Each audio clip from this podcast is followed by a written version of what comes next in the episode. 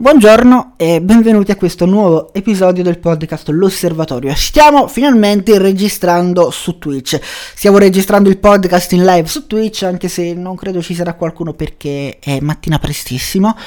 Uh, comunque, il format andrà in questo modo, io registro la live, men- registro il podcast mentre sono in live su Twitch, quindi vi invito a seguire il mio canale Twitch Tebure, così se volete poi quando registrerò ad orari più accettabili potete, potrete uh, ascoltarmi in diretta se vi va, se vi interessa, e poi ricarico l'audio sotto forma di podcast. Uh, oggi Oggi intrecciamo un paio di rubriche del podcast, sto strutturando il tutto per avere delle rubriche separate con temi separati. Ci sarà una rubrica tecnologica, ci sarà una rubrica di attualità. Oggi le due rubriche si intrecciano e diventano una rubrica di attualità e tecnologia. Parliamo di Twitch, la piattaforma su cui sto trasmettendo e le sue nuove regole sul copyright. In realtà non sono nuove regole sul copyright, sono le stesse regole che ci sono da sempre su Twitch, ovvero non si può trasmettere materiale protetto da copyright perché è violazione del copyright e se lo trasmetti fai un danno economico a chi detiene i diritti, quindi ti becchi una segnalazione. La differenza dal passato rispetto ad oggi è che in passato Twitch tendeva a chiudere un occhio. Chiudeva un occhio, lasciava che gli streamer ritrasmettessero musica, canzoni, pezzi di film, programmi televisivi. Oggi questa cosa non è più possibile. Oggi Twitch procede con una segnalazione praticamente automatica, una verifica automatica. E se prima durante la live non succedeva nulla e nel VOD post live le parti in cui c'era materiale protetto da copyright venivano semplicemente silenziate, ora durante la live uh, c'è il rischio di strike, c'è il rischio di segnalazione del canale, c'è il rischio di chiusura del canale. Questa cosa ha dato fastidio a molti content creator, a molti streamer, perché gli ha dato fastidio? Perché loro dicono io sto producendo un contenuto, sto realizzando un contenuto e questa canzone, queste musiche che utilizzo, questo pezzo di film, di live, di programma tv che utilizzo è funzionale al prodotto che sto realizzando. È giusta? Non è giusta questa cosa? Mm, in termini giuridici, in, valo- in, termini assoluti, no, non è giusta perché stai utilizzando del materiale protetto da copyright senza dare nulla a chi ha realizzato quel prodotto per realizzare un tuo prodotto per guadagnare da quel prodotto. Ora, il modo in cui si guadagnava da quel prodotto era diverso da streamer a streamer. C'erano streamer che tenevano semplicemente la musica in sottofondo mentre chiacchieravano, mentre videogiocavano, mentre facevano le loro cose. E loro dicono: A me quella musica non era il fulcro del programma, della trasmissione, era semplicemente una colonna sonora che accompagnava, che dava ritmo a quello che io stavo facendo, ma non era quello l'elemento principale.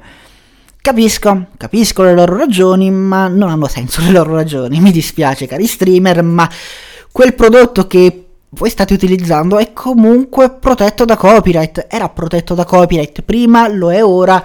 Nel post live quella parte veniva silenziata, quindi boh, vabbè.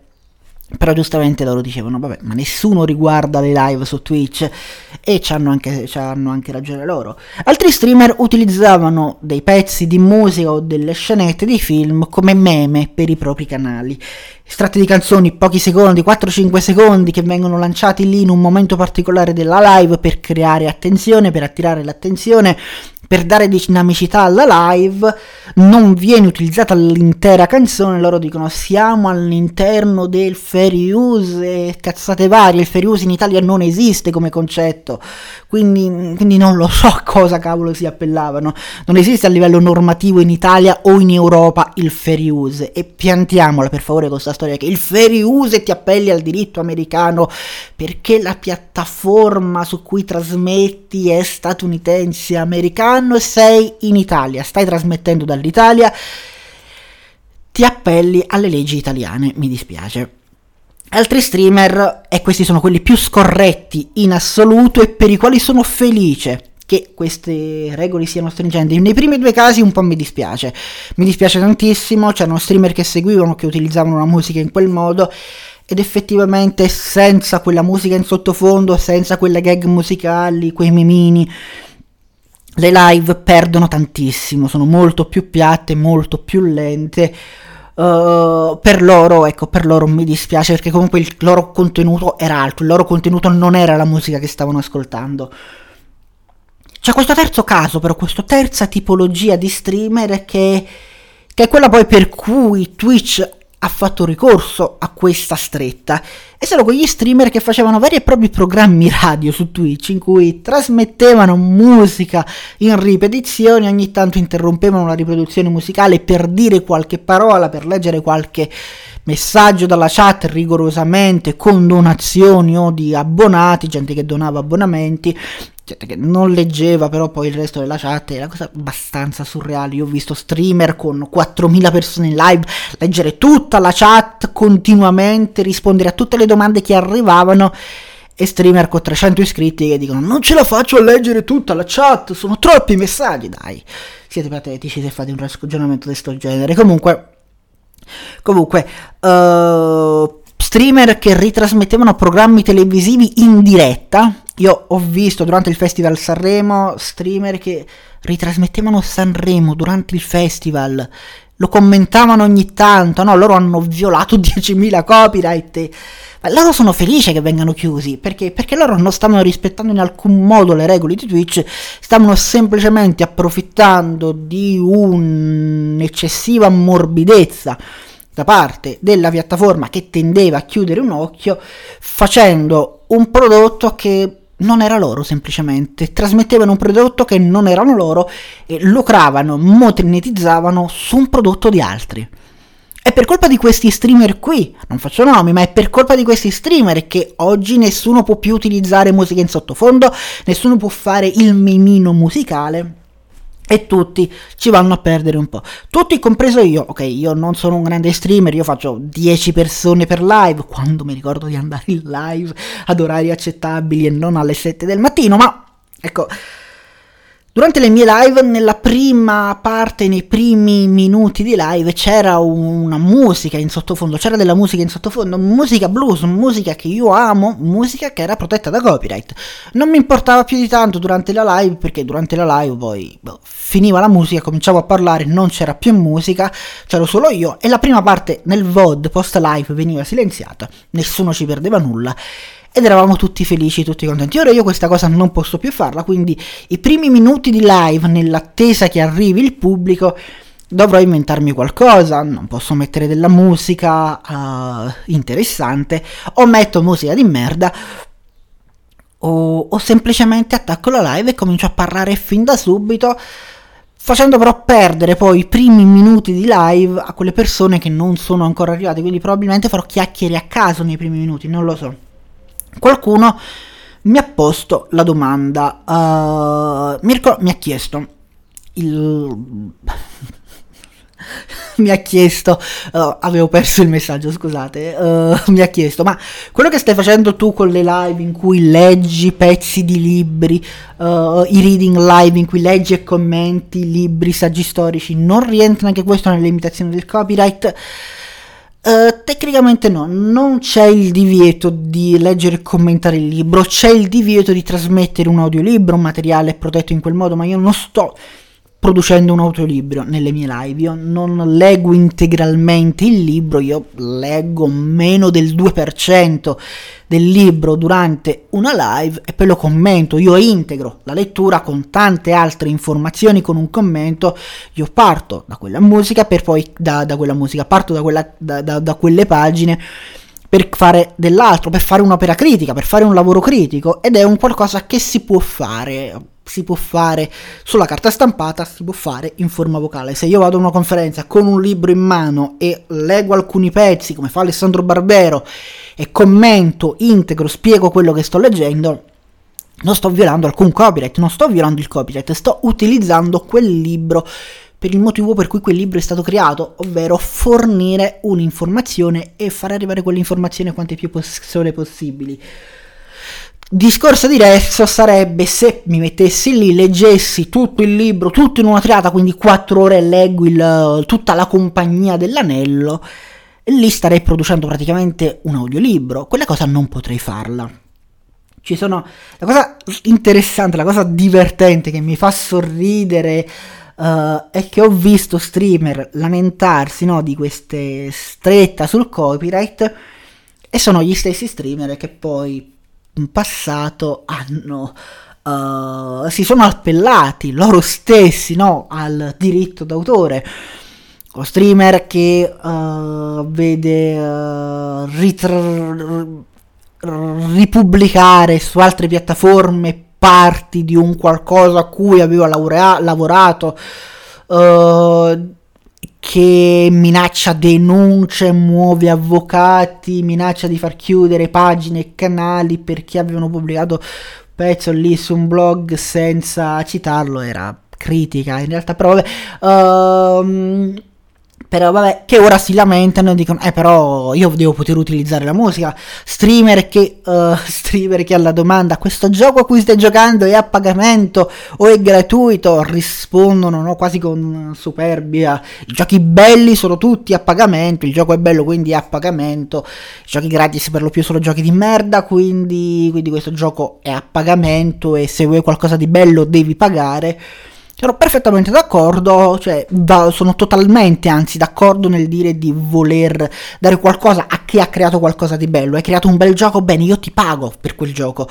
Hai scritto una bella canzone, io ti pago per ascoltarla. Ti faccio guadagnare, tu ci guadagni da quella cosa che hai creato.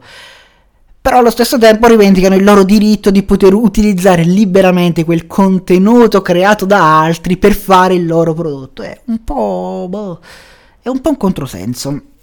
È un po' un controsenso che, che non capisco. Uh, che non capisco. Cioè, c- per dire, ci sono. Cioè, davvero, non riesco ad accettarlo. Io, io mi sono sempre messo nelle, mosso nelle regole di Twitch. Uh, su YouTube mi sono sempre mosso sulle regole di, di YouTube sul blog io avevo il mio primo blog lo avevo su, una, su un sito che cioè io inizialmente ho cominciato col mio blog su parlavo di musica con, in collaborazione con altri blog avevo delle regole da rispettare regole che mi stavano strette. Ho aperto un mio di sito ho aperto un mio blog e ho trasmesso lì su quello senza farmi troppi problemi. Vuoi trasmettere senza preoccuparti del copyright? Apri una tua piattaforma di streaming. Uh, e poi quando ti arriverà la segnalazione per la violazione dovrai pagare la multa, però sarà una tua responsabilità. Trasmettere su una piattaforma di altri, violare delle leggi, perché violare il copyright stai violando delle leggi, stai facendo qualcosa di comunque illegale, a discapito della piattaforma su cui stai proiettando, pubblicando il tuo contenuto, mi sembra abbastanza squallido, sinceramente. Perché, boh, perché dai, tu stai prendendo il lavoro di qualcun altro per guadagnarci e ti arrabbi se non puoi guadagnare sfruttando il lavoro di qualcun altro che da quel lavoro ci perde, ci perde perché non guadagna dall'utilizzo che tu ne stai facendo. Quando nei film ci sono delle musiche in sottofondo, i... la produzione ha comprato i diritti per utilizzarle, quelle canzoni. Uh, quando in un programma tv ci sono delle musiche, perché i programmi tv hanno dei contratti con, le, con la SIAE, con altre organizzazioni che gestis- gestiscono i diritti d'autore, che, che con le case discografiche, con le major discografiche, che le autorizzano a utilizzare quelle canzoni dietro compenso, loro pagano un tot all'anno per poter utilizzare nei loro programmi la musica di quella agenzia, di quella major. Ecco, YouTube, uh, YouTube, Twitch potrebbero fare un qualcosa del genere, potrebbero fare un forum, uh, un forum interno che ti permette, no? Tu paghi la licenza, paghi per poterla utilizzare e non è più il problema poi del copyright. Se paghi per utilizzare quella musica, poi puoi utilizzarla come paghi, fai un contratto si hai, paghi quei 400-500 euro all'anno e via, paghi. Per te streamer Twitch è un lavoro? Bene, ci investi. Non puoi pensare di guadagnare da un qualcosa sfruttando il lavoro di altri senza dare nulla in cambio a quella persona che ha creato quel qualcosa che tu stai sfruttando. Sarebbe una cosa meravigliosa se Twitch facesse una cosa del genere e mi auguro che faccia un qualcosa del genere perché effettivamente le live senza musica in sottofondo, senza memi, mini musicali, sono un po' piatte, sono un po' brutte. Ora, dipende dalla live, ci sono streamer che non ne hanno assolutamente bisogno, ci sono streamer che riescono tranquillamente a intrattenere per ore senza necessità di mettere musica di sottofondo, senza memini, riescono ad intrattenere in modo serio, completo e composto, sono streamer che adoro uh, e per loro non è cambiato assolutamente nulla. Ci sono altri che hanno bisogno di appoggiarsi a questi contenuti di altri e capisco la loro necessità, mi metto perfettamente, mi metto nei loro panni, ma mi metto anche nei panni di chi si vede praticamente derubato. E nulla. Questo era tutto quello che avevo da dire più o meno. In realtà ho ancora tante cose da dire, ma il podcast poi verrebbe troppo lungo, quindi ecco, facciamo che la finiamo qui. Io saluto la chat, ora mi metto a chiacchierare un po' con la chat su Twitch.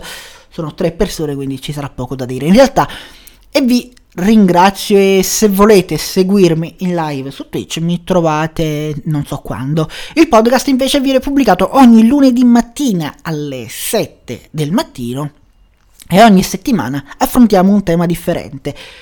Io sono Antonio, questo è l'Osservatorio, vi invito a seguirmi su tutti i miei social network come Antonio Coppola, come Historical Eyes, come Taibure. Grazie a tutti per avermi ascoltato e... Boh, ciao!